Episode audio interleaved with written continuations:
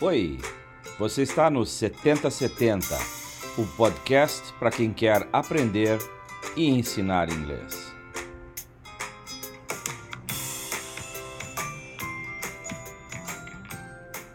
Uma realização do Departamento de Metodologia de Ensino da UFSC.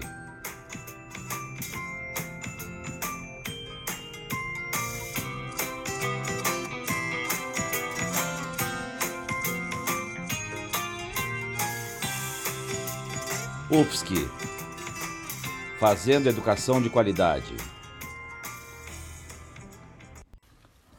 Oi, o assunto de hoje no 7070 é vocabulário, ou mais precisamente, o ensino de vocabulário nas aulas de línguas. Quem vai tratar desse assunto sou eu, Hamilton de Godoy Velevic, professor do Departamento de Metodologia de Ensino da UFSC. Um, para começar a nossa conversa, aqui acho que a gente podia partir de uma premissa mais ou menos genérica de que a maior parte das pessoas, quando está aprendendo uma nova língua, pensa a aprendizagem dessa língua é, a partir ou, ou, de, das palavras com as quais consegue lidar, mais do que com o que consegue fazer com as palavras que conhece. Né? E talvez de maneira é, mais importante, o que fazem quando encontram algo palavras, por assim dizer, que não conhecem. Ou seja, a gente acaba muitas vezes conversando com alguém que está na condição de aprendiz de línguas e que avalia o seu desenvolvimento a partir do vocabulário que domina ou que é capaz de lidar e com a dificuldade que tem para lidar com vocabulário novo. Uh, então, o objetivo desse episódio vai ser, em primeiro lugar, situar a questão do vocabulário no ensino de línguas tentando refletir sobre como nós aprendemos vocabulário e, por extensão, o que, que poderia ser feito para ensinar vocabulário. Né? Mas talvez seja prudente começar é, definindo muito a grosso modo o que seria vocabulário. Se a gente parte de uma definição de dicionário, né, algumas definições mais ou menos frequentes para vocabulário nos dicionários seriam uh, primordialmente três, né? Primeiro, vocabulário como as palavras que constituem uma língua. Né? Uh, um segundo sentido seria todas as palavras conhecidas e usadas por uma pessoa. Quer dizer, quando olha, uh, fulano ou beltrana uh, dominam um vasto vocabulário na sua língua materna ou, ou numa língua adicional. E o um terceiro sentido, a gente usaria né, o termo vocabulário para definir as palavras que são relacionadas a um determinado assunto. Ou seja, a gente está falando do léxico que está ao redor de um determinado uh, campo da atividade humana, por assim dizer, né? A gente vai falar de vocabulário técnico, ou de vocabulário científico, ou de vocabulário uh, uh, que se usa em jogos ou coisa parecida. Tem essa ideia de vocabulário. Se essas definições fazem algum sentido para quem aprende, né, talvez não seja exatamente esses, esses poucos, esses três sentidos para quem uh, ensina, né? Porque professores e professoras precisam uh, de mais substância para pensar algo que é percebido como tendo tanta importância para os aprendizes como a questão do vocabulário. E é por isso que frequentemente os professores botam boa parte do seu trabalho devotado a criar uma consciência ou um engajamento, assim como atividades que são coerentes com essa consciência e com esse engajamento, que permitam aos aprendizes aprenderem não só palavras novas, mas, sobretudo, algumas coisas importantes sobre o que se faz com as palavras, ou seja, sobre o uso do vocabulário. Né? E então, para poder estruturar essa fala aqui de hoje, eu vou seguir uma linha de raciocínio bem interessante que está num livro chamado How to Teach Vocabulary, do uh, Scott Turnberry. E, e, e, acho que nessa linha de raciocínio tem uma coisa bem interessante sobre é, o, o, que professoras e professores ensinam sobre o vocabulário. Né? E é, é, uma das questões que quando a gente vai falar a respeito de vocabulário é que as palavras elas ocorrem em diferentes funções, né? Isso é uma coisa que professores frequentemente se, é, em, é, se empenham em tentar explicar para os seus alunos de que algumas palavras carregam consigo um significado que às vezes é primordialmente, primordialmente gramatical, ou seja, funciona de maneira é, a estabelecer relações é, entre partes de uma sentença ou relações de significado dependendo da função que desempenham naquela determinada sentença. Enquanto às vezes também tratam do, do vocabulário né, como é, palavras que carregam uma carga informacional maior, ou seja, palavras que é, são portadoras de conteúdo, né, intrinsecamente falando. Né? Isso ajuda a distinguir é, é o que as palavras, é, é, como as palavras são usadas e o que as palavras significam, né? Também um outro empenho muito forte quando professores trabalham com, com ensinando línguas, é tentar explicar para os aprendizes que uma mesma palavra pode ter uma variedade de formas. Então, quando eu falo que uh, love, loving, loved, beloved, são palavras que estão, uh, são formas diferentes de, uma, de um mesmo conceito, né? E que também, né, que essas formas diferentes eh, desempenham, às vezes, funções diferentes. Né? Se eu disser que alguém tem uma loving nature, eu estou usando a palavra loving para definir o tipo de natureza que a pessoa tem, quer dizer, de natureza amorosa. Então, a, essa, essa, essa mudança na forma da palavra também implica uma mudança na própria função que a palavra desempenha no contexto. Isso frequentemente é um desafio que os professores têm que encarar, né, de tentar explicar para os alunos a relação entre termos que têm alguma uh, uh, uma relação com uh, uma relação de, de, significado, né, com outras que lhes são ou que dela derivam, né? E isso, por sua vez, vai implicar e também explicar para os aprendizes, quando a gente está lidando com vocabulário, que as palavras podem receber acréscimos, combinações com outras palavras e que chegam a formar novas palavras. Então, que a gente vai reunir mais de um termo para remeter a um outro conceito, né? Uh, também a gente pode uh, trazer para essa, essa lista de coisas que a gente tem que ensinar quando, ou que a gente se dispõe a ensinar quando vai falar sobre, ou traba trabalhar com, com uh, desenvolvimento de vocabulário, né, é a ideia de que as palavras podem ser agrupadas para formar novas unidades que se portam como se fossem palavras únicas, singulares. Né?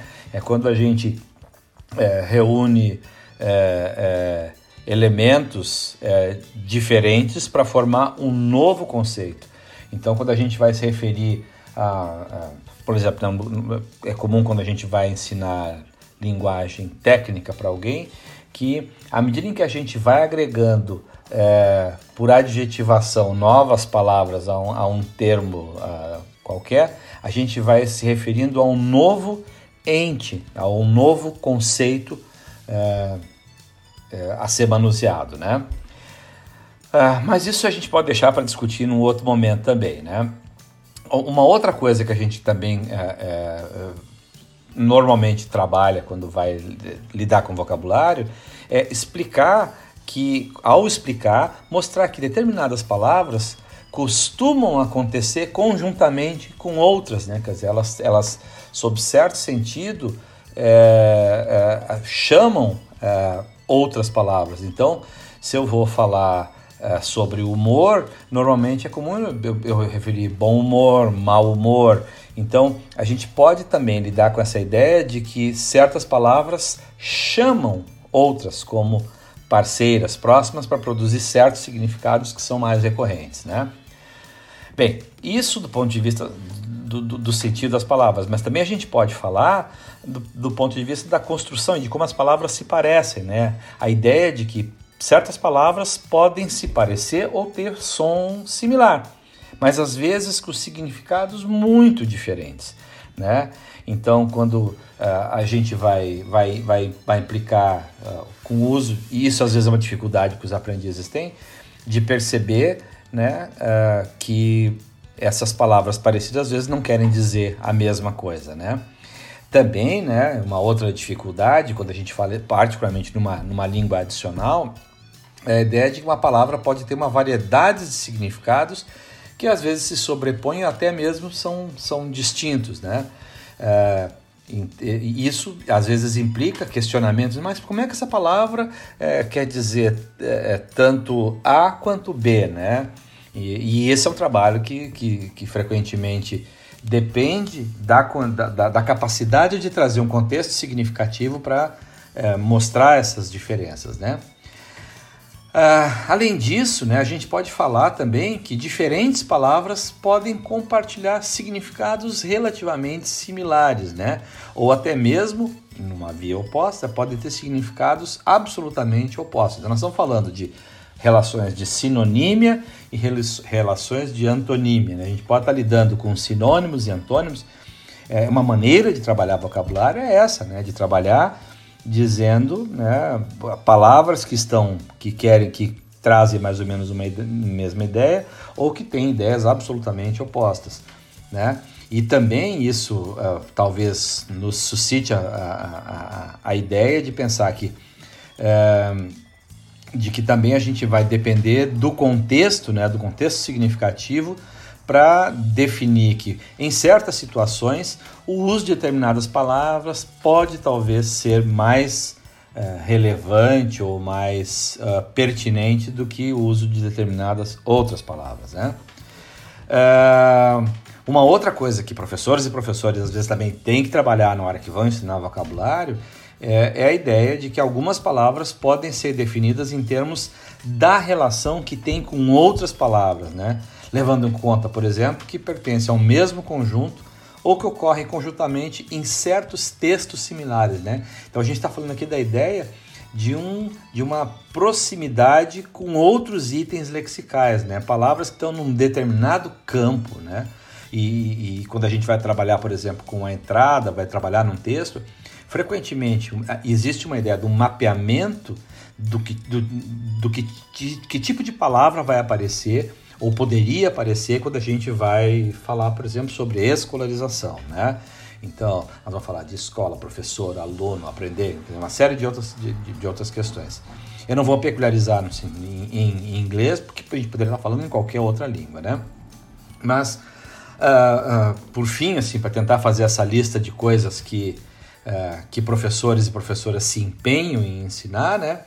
É, a ideia de que mesmo palavras que têm significado igual ou similar, às vezes são usadas em situações diferentes ou para produzir efeitos diferentes, quer dizer, as nuances de significado. Quando a gente vai uh, trabalhar com, com, com, certos termos e, e, e, vai dizer, olha, quando a gente está numa relação mais formal, a gente usa esse tipo de palavra, quando está numa relação menos formal, usa outro tipo de palavra.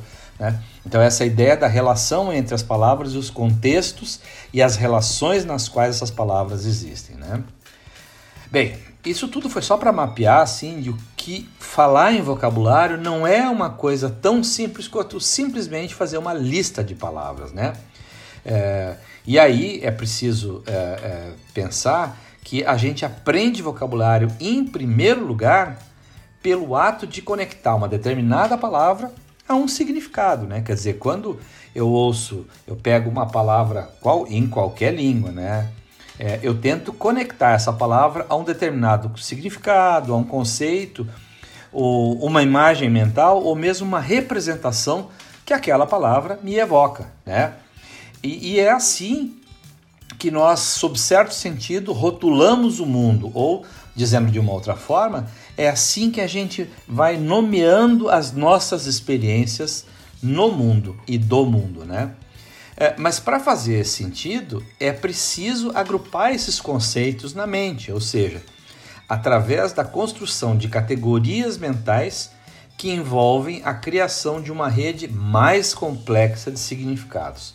Né?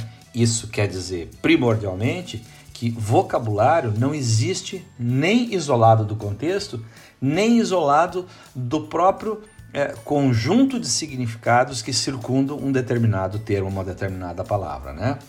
E, e, concretamente, né, quem aprende uma língua adicional já parte, né, e aí isso é um aspecto bem positivo, em primeiro lugar, da existência de determinadas palavras para nomear determinadas experiências naquela língua materna, nossa língua primeira, né? É, e isso é um aspecto positivo. Então, quando a gente, o próprio conceito de línguas adicionais tem, em, em, contraste com o conceito de línguas estrangeiras, tem a ver com isso, né? De que a experiência de uma nova língua ela adiciona ao repertório de linguagem que a gente tem, né? Então, assim, ao, a, a, a, quando a gente aprende uma língua adicional, nós efetivamente acrescentamos ao nosso repertório. Só que, por outro lado, nem sempre nós temos palavras, por assim dizer, para nomear tudo aquilo que a gente conhece que a gente sabe do mundo. Né?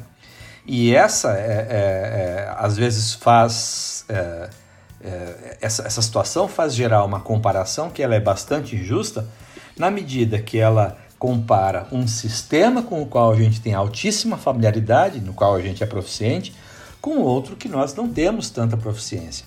Né? E aí o trabalho de, de quem ensina entra, né? E esse trabalho implica conhecer como é que a gente aprende novas palavras e também como é que nós empregamos de tal modo a fazer sentido, né? E é por isso, por exemplo, que é preciso ter uma consciência sobre como nós processamos as informações, tanto quanto, né, ou talvez melhor dizendo, a fim de poder usá-las quando necessário do modo mais relevante ou mais pertinente. Né? E aí, boa parte do trabalho docente na área de língua tem a ver com a criação de condições para que a aprendizagem de vocabulário, inclusive, aconteça. Né? Não só de vocabulário, mas também de vocabulário, já que esse é o foco do, do, do nosso é, podcast hoje. Né? E, e aí não tem milagre, né? Ninguém aprende por osmose nem fora de contexto, né? Não adianta dormir em cima de um dicionário que no dia seguinte a gente não sai falando a, as palavras, né? E portanto, né, em relação ao vocabulário especificamente, é, para ampliar as, oportunidades, as oportunidades para a gente fixar na memória de longo prazo, o trabalho pedagógico precisa ser alinhado com aquilo que a pesquisa e a investigação sugerem possivelmente como melhores alternativas para prover as oportunidades para que essa, essa retenção na memória de longo prazo aconteça, né?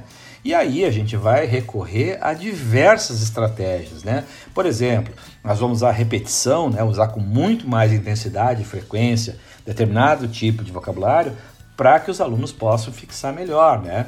É, ao mesmo tempo, quando a gente é, é, o, o, ensina a recuperar essa informação usando um determinado item num dado contexto, né? quer dizer, usar uma determinada palavra para produzir é, é, é, informação, para produzir comunicação, a gente está também co colaborando para que essa retenção de vocabulário aconteça de maneira mais eficiente, né?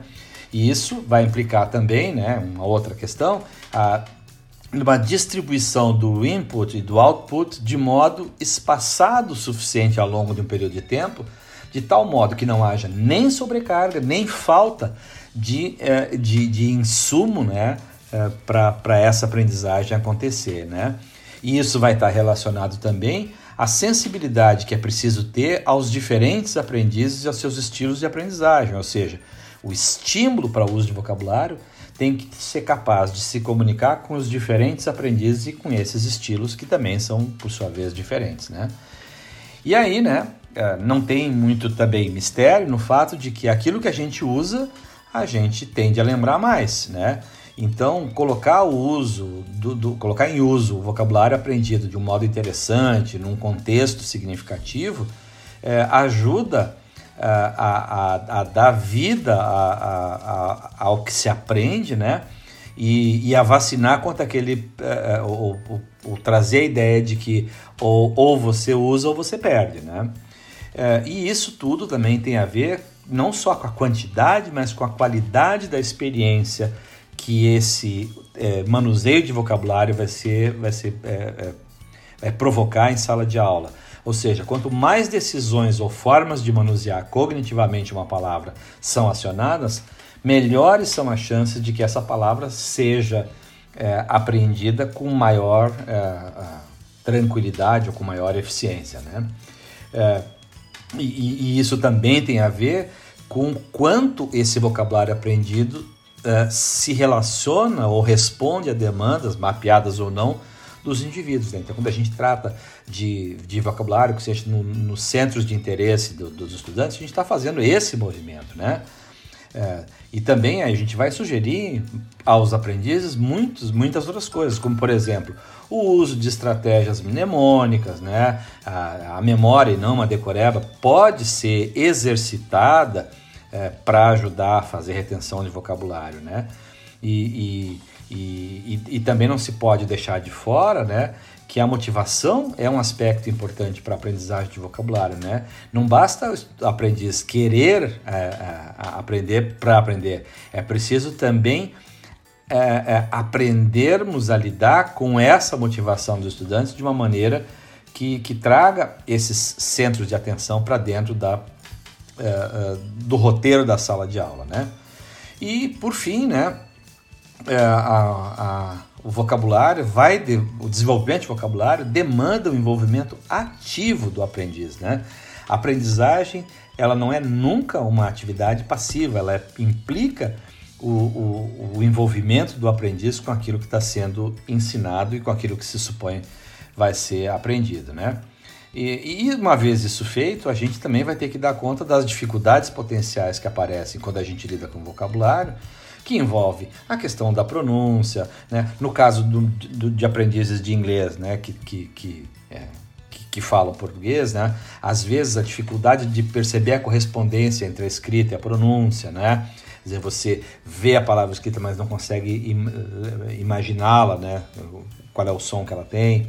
Né? A ideia da complexidade das palavras, o tamanho que elas têm, Uh, a questão de palavras que se, que, que se diferenciam de acordo com a função gramática que desempenham na frase, né?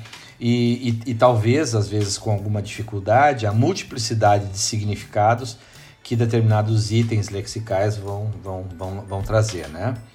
E as implicações para isso tudo, né? É que professores precisam prover ou propor tarefas, atividades, estratégias aos aprendizes que ajudem a organizar a aprendizagem de vocabulário através da construção de uma rede sólida de associação entre os diferentes significados, né? Não dá para trabalhar com item isolado, a gente tem que pensar em como esses itens estão relacionados dentro de uma teia de significados. Por isso que é importante a atividade é, que vai mapeando desde o, desde o começo para fazer para acionar os mecanismos é, para os estudantes trazerem aquilo que eles já conhecem, né?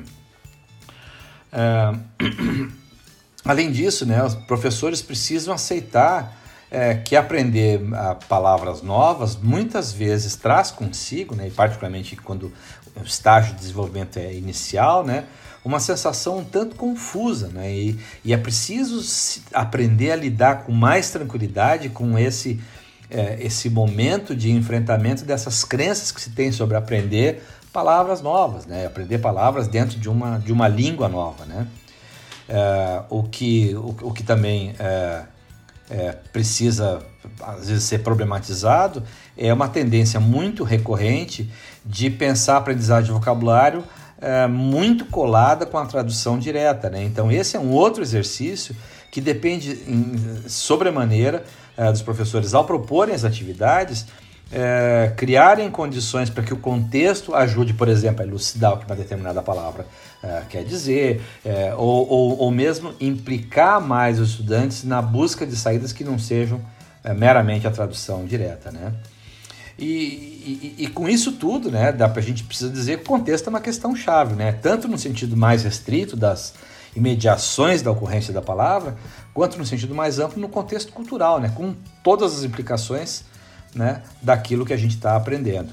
Né? E, e, e, e, portanto, né, é, é, é preciso, ao, ao, ensinar vocabulário, é, perceber como uma palavra, qual é o som que uma palavra tem, né?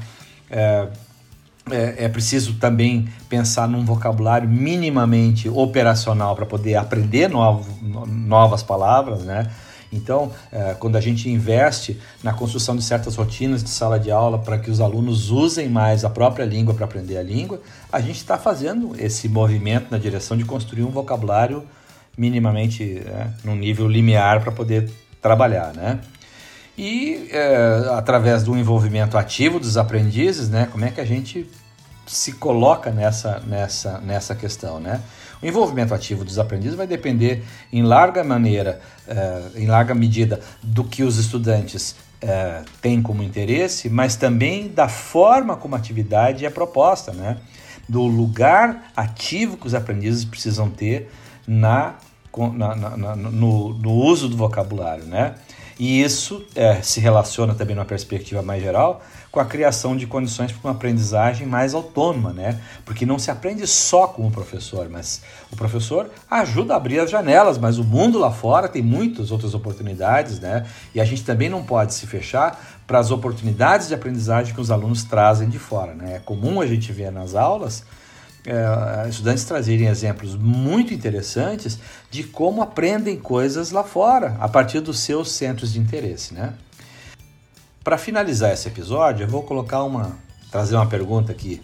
Se é possível pensar o ensino de vocabulário numa perspectiva crítica? Né? Bem, do que eu falei até agora, né, eu venho acentuando aspectos cognitivos e implicações pedagógicas relacionadas com o ensino de vocabulário. Mas ser crítico ou trabalhar a partir de uma perspectiva crítica implica, sobretudo, a realização de um trabalho que problematiza não apenas aquilo que se aprende, mas também as relações mais amplas do que está pautado para ser ensinado ou aprendido com as suas condições de produção né, e com as relações de poder que se estabelecem. Né, e como uh, é, isso é codificado na linguagem. Enfim, então ser crítico não significa só escolher vocabulário que é identificado com temas que podem ser assim chamados de críticos, né? Mas é, implica em realizar um trabalho que é crítico na sua própria essência, na medida em que amplia a consciência dos aprendizes sobre a linguagem, né? E sobre o papel que a linguagem tem na constituição da sua própria identidade, né? E como a gente codifica a experiência da vida naquilo que a gente diz na forma que a gente diz do jeito que a gente diz. Ok? Bem, nosso episódio já está bem longo, então vai parando por aqui hoje. Ficamos até a próxima semana. Tchau!